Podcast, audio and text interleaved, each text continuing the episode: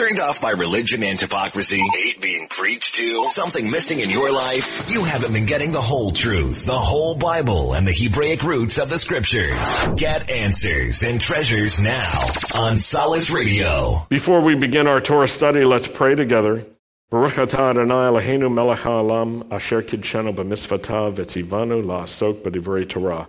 Blessed are you, Lord our God, King of the universe, who sanctifies us with his commands and commands us to engross ourselves in the words of Torah.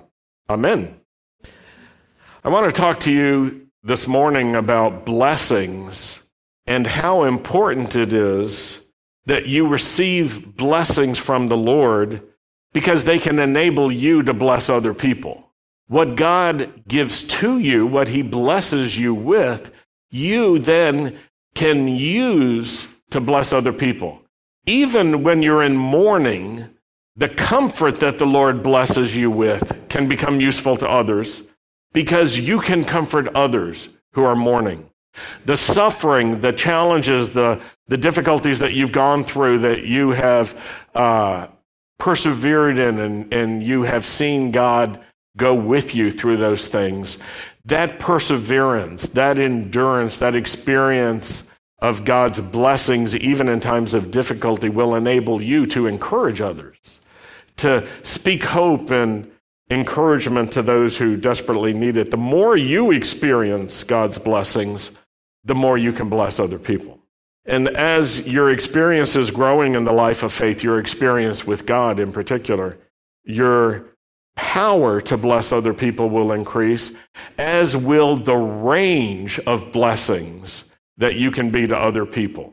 The kinds of experiences that you have, the challenges that you successfully go through, the experiences of God's faithfulness, His blessings in your life will enable you to be a blessing in different ways to people. You may go to someone who is sick, for instance, and you could show them love and care and bless them. You may encourage someone who doesn't have hope when they need hope. You may be able to, to bring food to someone who, who uh, is recovering. And in this way, you can bless them. You may be able to just sit quietly with someone who's mourning and not necessarily have words to speak, but by your presence, just show quiet care and compassion.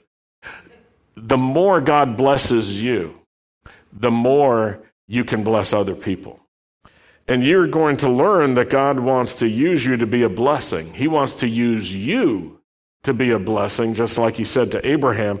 In fact, you become more true to your nature and your identity in Messiah when, when you are a blessing to other people. Let's, let's remember what God said to Abraham that reflected this. It's in Genesis 12. God says, I will bless you. So God says, I'm going to do the blessing first. He takes initiative with Abraham and says, I will bless you. And then God tells Abraham, You be a blessing to other people. You be a blessing.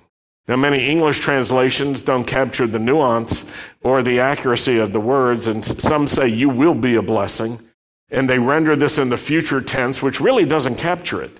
Other English translations say you shall be a blessing, but many people don't remember that shall is not just a future, but it's an imperative. Because the Hebrew itself is actually in the imperative. It's, it could be translated like this be a blessing. Or if you like, you know, that majestic old English, be thou a blessing. You probably haven't used thou uh, at work or at school recently, so I'm going to give you an opportunity. If you're sitting near someone, just look at them, smile, and say, Be thou a blessing. Be thou a blessing. You know, it feels more majestic, doesn't it, when you. You add some ye's and some these and some thous and thines and be a blessing. Be a blessing. This also helps us, I think, to remember the source of blessing. God says, I will bless you. You be a blessing. It's not out of our personality necessarily. It's not even out of uh, our character alone. it, it's, it's sourced in God. What God does with us, the blessings that He shows to us, enable us to be a blessing to other people. God gives us power, He gives us authority. This is important to remember because the Lord will bring you into contact with people who need blessings beyond your personal power, beyond your personal authority, beyond your resources. Recently, we were praying together with rabbis at uh, the IAMCS International Alliance of Messianic Congregations and Synagogues conference in Orlando, and we were praying for buildings and facilities because many congregations need a place, a stable place. And a friend of ours, Rabbi Andy Meyerson, sent word just a couple of days ago that he came back from the conference and a church had given him his congregation a roughly $1 million building facility with a 4,500 square foot sanctuary and 2,500 feet, I think, of square feet of classrooms and 3,000 square feet of fellowship hall, just under a million dollars. That's a blessing, isn't it? And you know, God will bless that church. He already has because out of their abundance they're giving in this particular way. When, when you hear of someone else receiving a blessing, you can say, well, what about me? That's kind of sulky to, towards the Lord. When your children do that, you know, when you bless one of them and the other one is, you know, like whiny and sulky, well, what about me? You know what it is. It's whiny and sulky, right? And very few parents want to give more when they're, the kids are whiny or sulky. But when, when we're grateful for other people receiving blessing, you know what? It's, it, it puts us in a better position with God, with those people, and with others. And I have seen that when people get out of that whiny uh, egocentricity, where they stop saying, What about me? You're like, wah, wah, wah and they start saying, Thank you, Lord, for blessing that person. Thank you for overflowing blessing. Thank you for increase. They're understanding that, that God doesn't have one pie that he's got to cut into, you know, ever smaller slices if he's going to share it. He's the creator of the whole material universe. Out of nothing other than his sovereign will and his action, he created everything. I'm telling you that because he's got more than enough. And he's not looking at his bank account and saying, I don't know, you know, because if I give to her, I'm not going to have enough for retirement.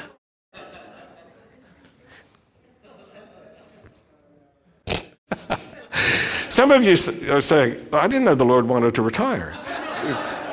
you understand the joke. when you're made a new creation in Messiah Yeshua, through your faith and your faithfulness to Him, you're going to have many opportunities to bless people, including blessings that go beyond what you have. Do you remember when that lame man, that one who couldn't walk, was asking for silver and gold?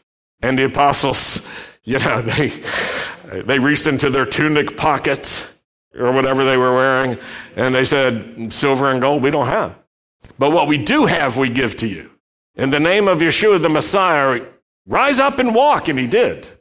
So sometimes what people are asking for, you don't have, but what you do have is what they really need. Well, this week's Torah portion describes the last days of Jacob and how he's recalling the blessings of God. And then Jacob blesses Joseph. He blesses Joseph's Egyptian born sons and then the rest of Jacob's sons. And we're going to focus on Jacob's blessings of Joseph and Joseph's two sons. So turn with me to Genesis chapter 48, starting in verse 3. Jacob said to Joseph, God Almighty El Shaddai appeared to me at Luz in the land of Canaan, and there he blessed me, and he said to me, I want to concentrate on this because it's, this is the first statement that Jacob is making He's recalling how God blessed him. He's recalling his experience with God. Do you see that? I want to underline that for you so that you can see that the blessings that Jacob is giving to his sons and grandsons are sourced in this moment. That's why he's starting here. He says, God Almighty, El Shaddai. Say that with me God Almighty, El Shaddai. El Shaddai, God who has overflowing abundance, unlimited resources, who's mighty in every way, appeared to me. This is, this is radical. The, the Hebrew makes it clear that God made himself visible to Jacob. If you look at the, the, the actual incident where it happened, it was in a dream, though. And yet, in the dream, God made himself visible. And so there are some who say it didn't really happen and God is always invisible. The same people are perplexed to give an explanation about the, the Jerusalem temple. You know, the Jerusalem temple was built according to a pattern of a heavenly temple.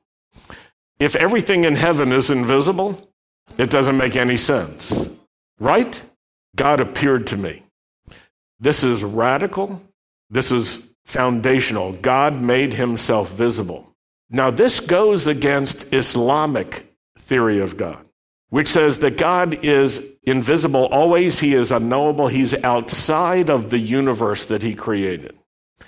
In fact, that Islamic theory of God has penetrated into Judaism, into rabbinic Judaism in many forms. And one of the most particular and highly regarded of the great teachers of rabbinic Judaism, Maimonides, is actually the source for some of this. Because Maimonides was raised in a Muslim culture and actually in his youth lived as a Muslim. He developed his theology in part under the influence. He was teaching under the influence. It's a TUI.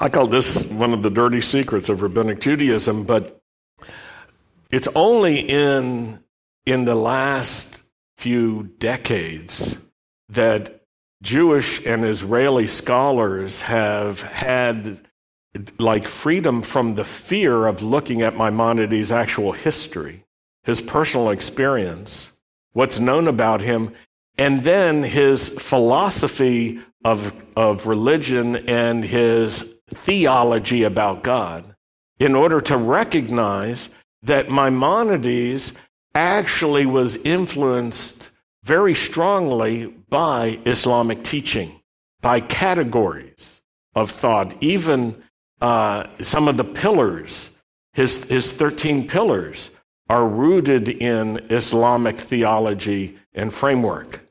And so Maimonides, one of the great sages of the Jewish people, of rabbinic Judaism, sees God as invisible and fully outside the universe.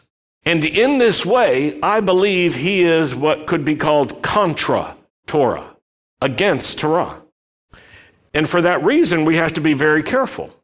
We have to be careful about what sources we're willing to absorb and to learn from. Because Torah says God appeared. Now, if this were the only occasion, it'd be one thing, but back in Genesis, it says that God appeared and walked with Adam. It says that God appeared to Abraham. It even says that, that he came to Abraham's tent and ate with Abraham. It tells us that God appeared to Jacob and he even wrestled with Jacob.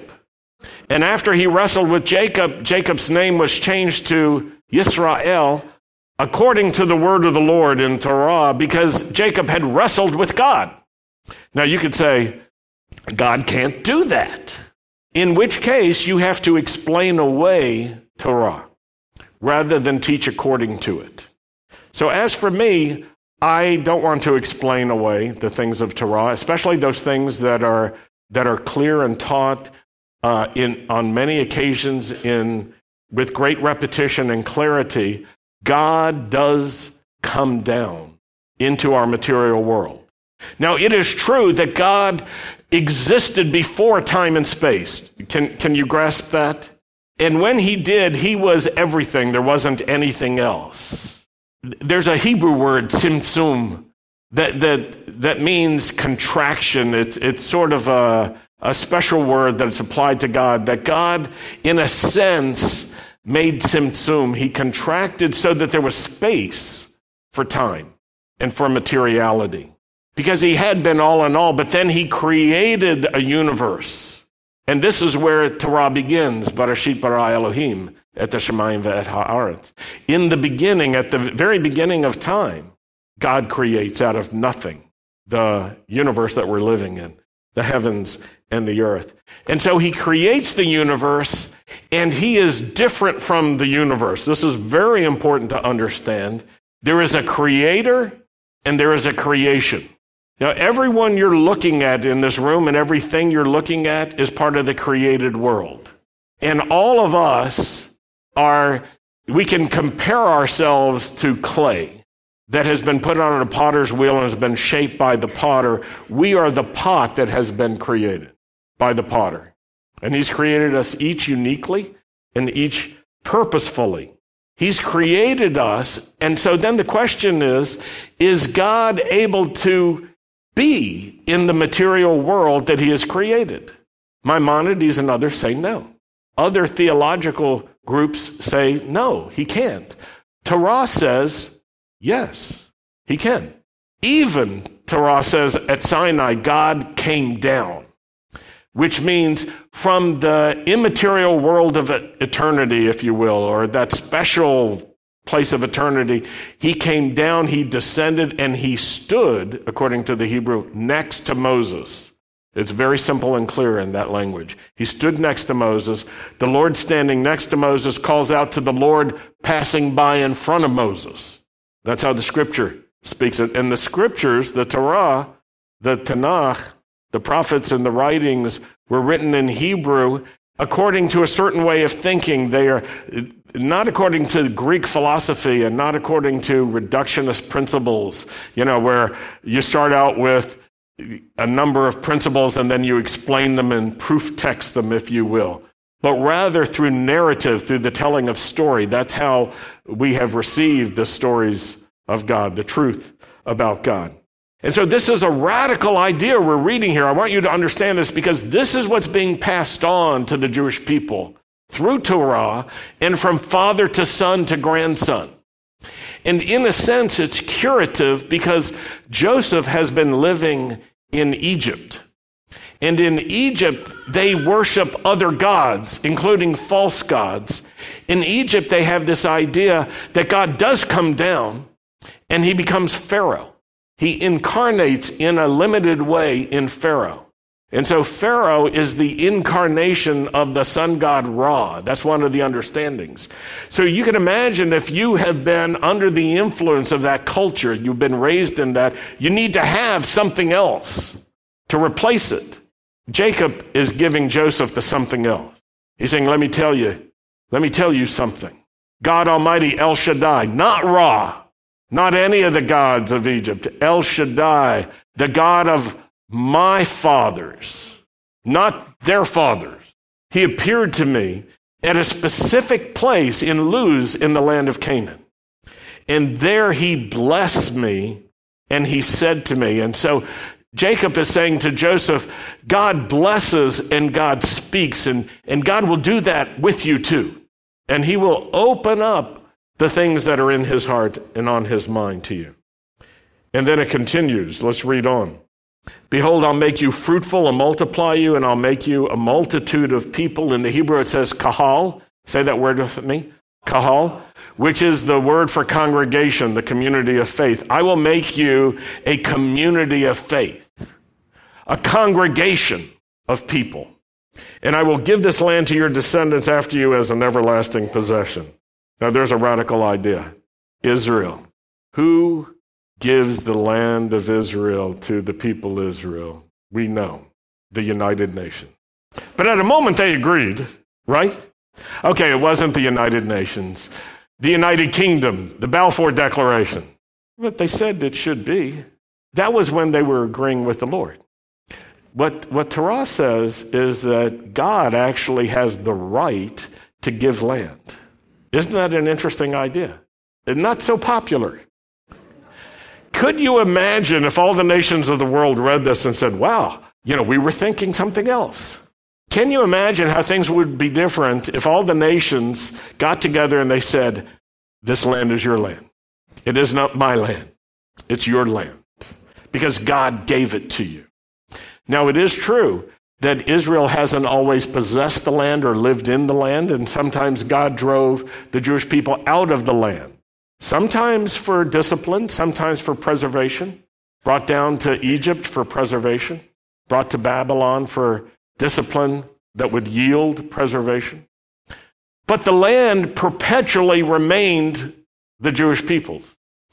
The, even the grave, the burial site that Abraham had, is perpetually his. It's still there. He paid for it, he bought it according to his understanding of the Lord. So, without consulting other nations, because God doesn't need permission, he says to, to Jacob, I give this to you. I give it to you. Let's keep going. Exodus uh, or Genesis 48, verse 14. This now describes when Jacob is about to bless uh, the grandsons, the sons of Joseph. It says Israel put out his right hand and he laid it on the head of the younger one, Ephraim. He put his left hand on the head of Manasseh. He intentionally crossed his hands. So do that. See if you can just have that experience. With his right hand, he reached to the younger. With his left hand, he reached to the older. And it was in this position. And then he's, it says in verse 15, he blessed Joseph. So his hands are on Joseph's sons. And this was the blessing, the God in whose presence my fathers Abraham and Isaac lived. The God who's been my own shepherd all my life long to this day. The angel who has rescued me from all harm. Bless these boys. This is so powerful. He's blessing, he's saying that my fathers, Abraham and Isaac, they lived in the presence of God, before the face of God. They lived in front of God. They lived with God. Incidentally, parents, it's time to pick up your kids. You can bring them back if you like. But those of you who have children in Shabbat school, Please pick up your young ones. It says that Abraham and Isaac lived in the presence of God. And then it makes this profound statement God, who has been my shepherd all my life long to this day. God is a shepherd. Say that with me. God is a shepherd. He takes personal care. And Jacob is recognizing that God has been a good shepherd, that, that he's cared for him all this time, even during the times of trouble. Even during the times of sorrow, God has taken care of him and is still taking care of him. That's one of the things that Jacob wants to pass on to Joseph. Son, there was a time when I thought you were dead, and it really broke my heart. But God kept me and preserved me. And I've come down here and I'm with you, and I realize God is my shepherd. He has been my shepherd. He'll, he will be my shepherd. Then this radical statement the angel who has been my kinsman redeemer who has rescued me from all harm. Bless these boys. In the Hebrew, where it's saying he rescued me, it's using a, form of the word go'el, which means kinsman redeemer. Say that word. Say kinsman redeemer. This is, this is very interesting, and to try to make sense of it, you have to put it together. God, who is the God of Abraham and Isaac, God, who is a shepherd, God, who is called an angel. How can you be an angel? Well, this is to be understood as the angel of the Lord, who is not just an angel, not to be understood as an angel, but who appears in, in our world as if he were an angel to the natural eye, and then as a man, and then ultimately as God. This is what Jacob is saying. That's how he recognized him. Similarly, Abraham recognized him. In many cases, God comes. And this phrase, angel of the Lord, in, in the Bible is, is used to describe God of heaven who comes down to the earth and makes himself visible in our material world. So for us, as Messianic believers, this is not difficult to understand. It's not difficult to accept, but it's important to recognize. Because this is a recognition that God becomes our kinsman redeemer. Well, how do you become a kinsman redeemer? You have to become kin. This explains that Yeshua, this helps us have a foundation for understanding that Yeshua comes down from heaven. God comes down and he takes on a human body. God fully inside of a human form. Now, some people say, well, God can't do that. Scripture says he can. Some people say, well, that's impossible because, you know, it violates all the rules of DNA. But if you think carefully about the creation of Adam, it violates all the rules of DNA. Clay, inanimate, sculpted, breathed, it becomes animate. You can take another step. When God takes that part of Adam out and creates Eve, it violates all the rules of DNA. Am I right? Because the chromosomal nature of women is different than men. And so God takes a man's DNA as raw material, if you will, and changes it. So does that break the rules? I think so. So now we understand that Torah tells us that God can not only use DNA, he can change DNA. He can break DNA when he needs to. He can, he can change things as he desires. Those are just some examples. There are others. I just want to whet your appetite. The kinsman redeemer, God comes down and becomes kin, so he has to be born into humanity, into Israel, and he is. He is. So, in a sense, Jacob is proclaiming Yeshua in this way. The angel of the Lord, who is the Lord, not merely an angel, who is the Redeemer, because angels aren't redeemers, only God is the Redeemer. So I believe this is an early proclamation of God who appears, who shows his face, who's present with us, who is a shepherd, and who delivers us from evil. Very powerful proclamation. Now, it's important at a time like this to understand that the same God who could make Tzimtzum and contract, if you will, so that there's room for the time and space material world, and ultimately room for mankind, and, um, and mankind being able to make real consequential moral and ethical decisions to choose between good and evil or between faith and faithlessness. That the same God can come down and take on human flesh. And he can do it in order to be a kinsman redeemer.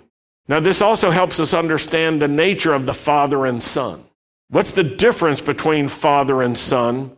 It's, it's, I, I want to make it simple. The Son has human flesh when he's on the earth. And I can tell looking at all of you, you do too. And what I know is that the senses, our human senses, can mislead us about truth. Is that correct? Have you ever felt something and then you were wrong? Have you ever thought something and it was completely wrong despite your evidence? Uh, let me give another example. Have you ever had a splinter and you couldn't think about anything else? Have you ever been sick to your stomach?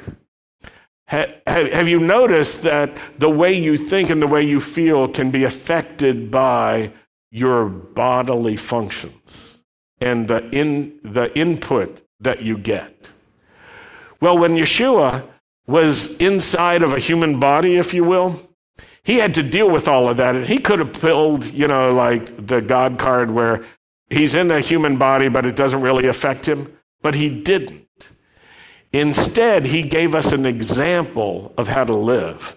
And that's why he would say, I only say what I hear the Father saying, I only do what I see the Father doing. This is the key. Don't just trust your sensory input, confirm it, authenticate it in God, in His Word. When you do that, you can understand that Yeshua was doing the same thing, and he was confirming with the Father. Very important to understand because it explains why the Son is submitted to the Father. Because the Father doesn't have that human body. He is God without a human body. And so he's not subject to all of that stuff that you and I are subject to and that Yeshua allowed himself to be subject to. But he used that, that submitted relationship to the Father in order to confirm and authenticate everything. Because, you know, there were times, I'm sure, when his human body was saying, do this, do that. And yet, he knew the Father was saying something else. As well, when the Holy Spirit is inside of you, it makes you it makes you into a new creation. Through your faith in Messiah, Yeshua, you can receive the Holy Spirit. So look around. I want to ask you, how can the Holy Spirit be in you? In you? In you? In you? In you? In you? In, in me? How can God be in more than one place? He can, right? And when the Holy Spirit is in you, it's fully God in you, even though you and I are not fully obedient to Him, if we're honest, right? But the Holy Spirit is fully God. This is important to understand. It's not a little bit of God and a little bit of something else. The Holy Spirit is all God, and God makes Him zoom again in order to be inside of you. It's His way. And when we can put all of this together, we can understand that God can be invisible and outside of the whole universe, but he can come down and be inside the universe. He can become visible. And he can take it a step further. He can come and he can be inside of you. And then he can take it a step further. He can turn you from being a stone to being a living stone and joining you and me together so that we become a house for God. And with that in mind, let's go to Psalm 23. This is probably one of the best known scriptures and one of the most loved.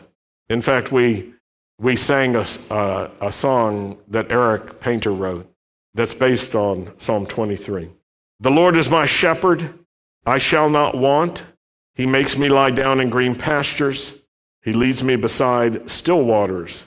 He restores my soul. He guides me in the paths of righteousness for his name's sake.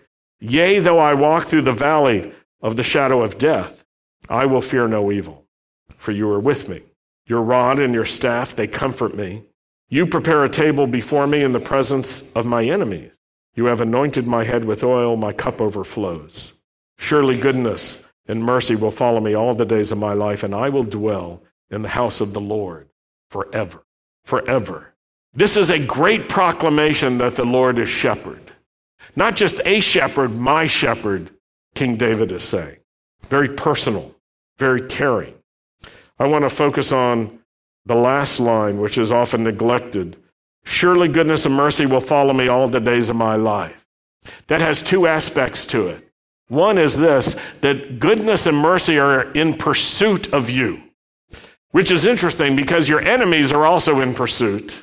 But who does God send? He sends what does God send? He sends goodness and mercy to pursue you, to overtake you. His blessings are following after you in order to have an impact on you. That's one aspect. The other aspect is that in your trail, left behind, wherever you go, can be goodness and mercy. The blessings that God gives you enable you to be a blessing to other people. And so you can go somewhere, you can go into a hospital, and someone who's hopeless and sick may be encouraged and, and may be looking for recovery because you came and you blessed them with your presence. An encouraging word, a tasty morsel can make the difference. And then I like how it ends I will dwell in the house of the Lord forever. This is really interesting to me because it shows how important the house of the Lord is to King David and how it can be important to us. I believe that God wants to welcome us into his house forever. Do you? You want to live in his house? I do. No mortgage, I can tell you. No banks. Hopefully, no deterioration, no roofs to fix, no repo. I will dwell in the house of the Lord forever. Well, how do we get prepared to dwell in the house of the Lord forever? It's by dwelling in the house of the Lord now. Do you remember David also said, I would be content to be a doorkeeper in the house of the Lord. I would be glad to serve in the greeters ministry, in the host ministry. That's what David said. I would, I would be happy just to stand at the door and open it for people that want to come in. Well, I think everyone who wants to live in the house of the Lord forever can embrace that attitude. Because if, if you want to live in the house of the Lord forever, practice now living in the house of the Lord. Sign up for the ministry that welcomes people and greets people at the door. Right, Claude? And understand that that ministry has eternal impact. Your smile, your warm welcome, your recognition of someone can make the difference for them. Let's close with Yeshua's words about all this from John chapter 10. Hanukkah. Jacob said, The Lord is my shepherd. David said, The Lord is my shepherd. Yeshua said, I am the shepherd. Now, I know that there are some theologies that have difficulty accepting that God could come down and take on human form and that Yeshua is Adonai. People want him to be more like a prince than a king, more like a delegate than a son. But Yeshua knows who he is. He says, I am the good shepherd. I am the good shepherd. He said he's the good shepherd. And he said, I know my sheep and my sheep know me. This is awesome, isn't it? God knows who you are. You know who he is. And then in verse 27, my sheep listen to my voice. I know them and they follow me. In, in, in Hebrew, when you say listen, you're not just talking about the auditory function, you're talking about follow through. So my sheep hear my voice and they do what I say. That's what Yeshua is saying. And I know them and they follow me. I give them eternal life and they shall never perish. No one will snatch them out of my hand. My Father who has given them to me is greater than all. No one can snatch them out of my Father's hand. Now this is this is hard, this next verse. I and the Father are echad. Say that with me. Echad. Echad, Hebrew for one. Shema Yisrael Adonai Eloheinu Adonai Echad. God is one. Ask yourself this: the Holy Spirit in the person next to you is that the same God whose Spirit is in you? One God who is able to be omnipresent, but also present, who is able to be anywhere and unlimited in his ability to be present. God in you is still Echad, right? It's not that there's a little David God and Sandy God and one God. One God in all these places, able to be in all these forms simultaneously without being diminished, reduced in any way, without losing his character in any way. What, what scripture calls the fullness of God in Greek, pleroma, the fullness of God. I and the Father are echad, one God God in heaven, one God, God on earth, one God, the Holy Spirit. The Father and the Son are one. This is why it's so important to make the scriptures the source of your theology and your understanding. Watch your sources. Watch what you read and what you study. Don't accept oral Torah. I'm going to tell you why. It's not Torah. That's why. It's not. Oh, we read something. Was it in Ezekiel? 37. What did we read? I'm going to dig it up. It probably won't be today, it'll be another message. But it speaks about that which was written that Moses gave, not something oral. Now, I understand that, that we develop traditions and ways of implementing things. I understand that. They are not to be considered the same as the written word of God as the inspired and tested Word of God. So oral Torah is not Torah. That's why I don't call it Torah. I reject it as a theological category because it's not correct. Written Torah is Torah. This is why also we're not teaching Talmud. Even though Talmud has some interesting things, Talmud is not the inspired word of God. And so I want to encourage you spend as much time as you can and as you need to be fully conversant with what the written scriptures teach. Don't start getting into other sources that go against those and then try to balance them or foolishly elevate those things. I'm being serious. don't drink from those wells because you don't know what impact it's going to have on you. Once you have discernment and you can see things that you wouldn't recognize before that could do you harm that you wouldn't even know it. So, this is why we have to be careful about our sources. Don't get absorbed in oral Torah. It's no longer oral, number one, and it's never been Torah. Number two, don't get absorbed in Talmud because it is not the inspired word of God. Don't get absorbed in Kabbalah. Don't even play with Kabbalah, with the Zohar, and, and with Lurianic texts and things like that. And if you don't know what I'm talking about, good. But if you do, don't play with it. You don't know what you're getting into. You don't know where you've crossed the line into magic and into the occult. The moment you substitute sources, you've endangered your spiritual health and future. I'm serious. It's a warning. It is a warning. Don't get fooled. Do you understand the authority Yeshua was claiming? He was claiming that he is the way, the truth, and the life. He was also saying to us something that the Holy Spirit would inspire those who follow him to remember his teachings and his way.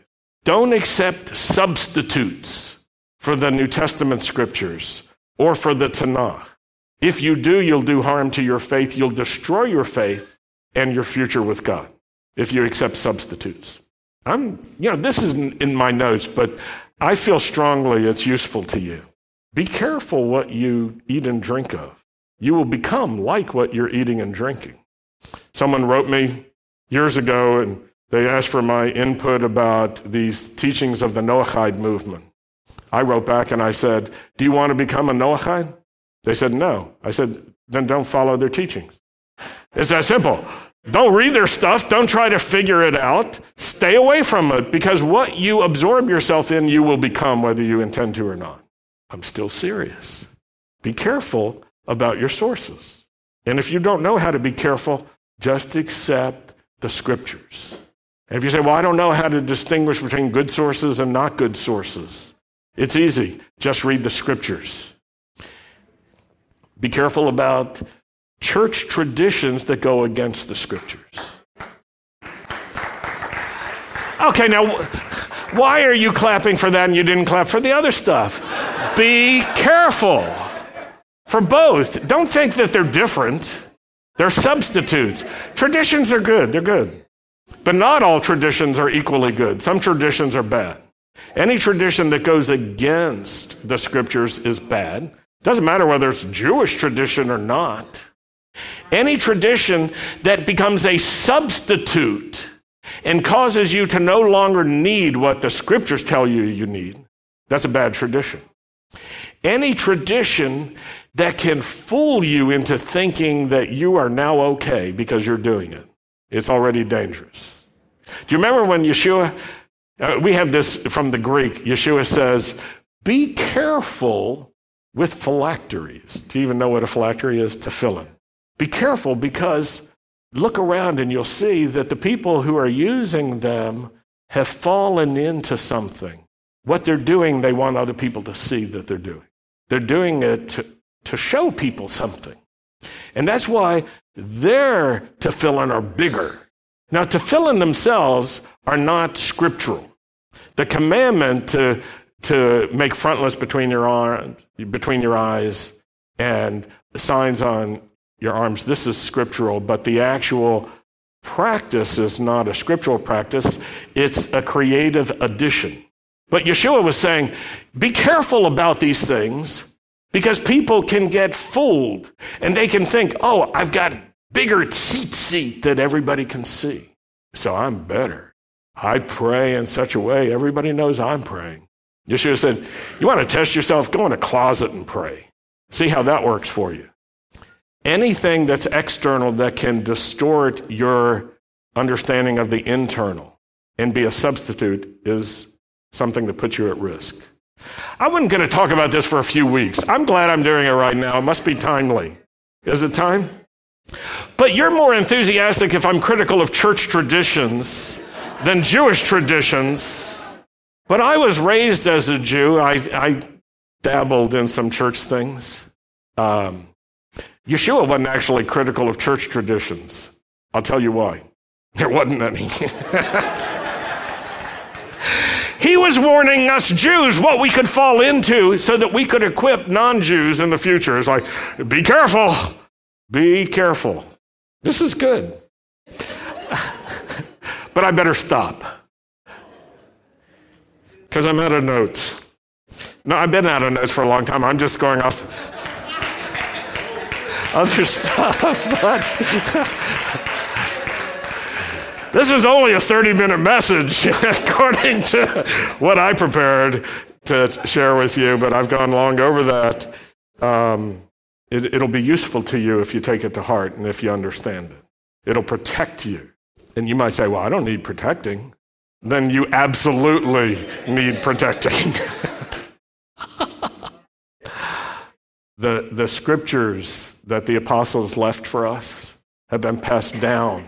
They are built on the foundation of the Tanakh, but they are inspired by God and useful for us. They even contain truths that replacement theology churches and uh, anti Semitic churches and anti Jewish churches don't agree with. So they skip over or they make them say something that they don't say or they ignore them or misread them.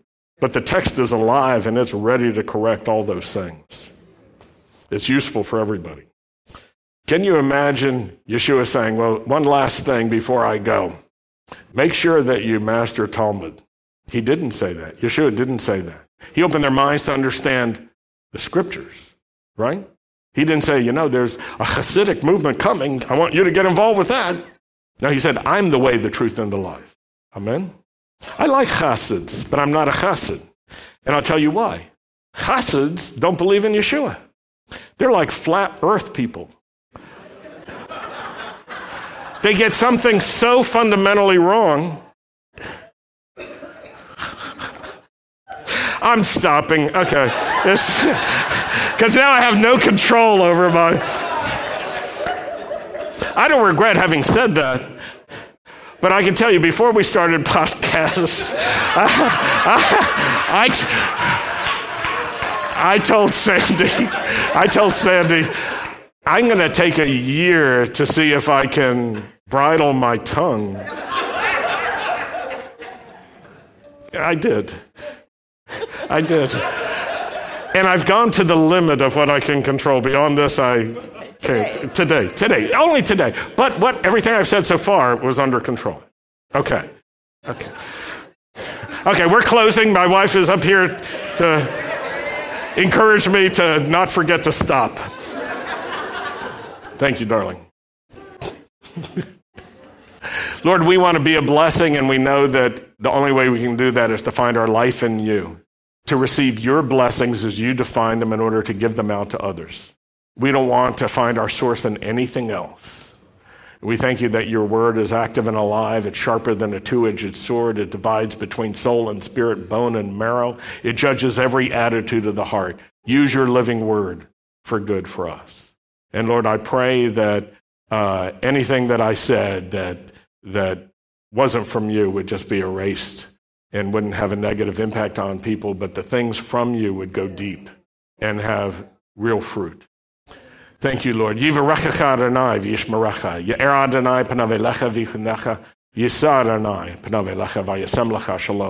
The Lord bless you. The Lord keep watch over you and protect you. The Lord cause the light of his face to shine upon you. The Lord be gracious to you. The Lord lift up his face to you and bring you his peace. In the name of Yeshua, the Prince of Peace. Amen. No matter who you are, no matter where you've been, no matter what you've done, the God of Abraham, Isaac, and Jacob is the same yesterday, today, and forever. Find the Savior. Find Yeshua HaMashiach. Find the truth on Solace Radio.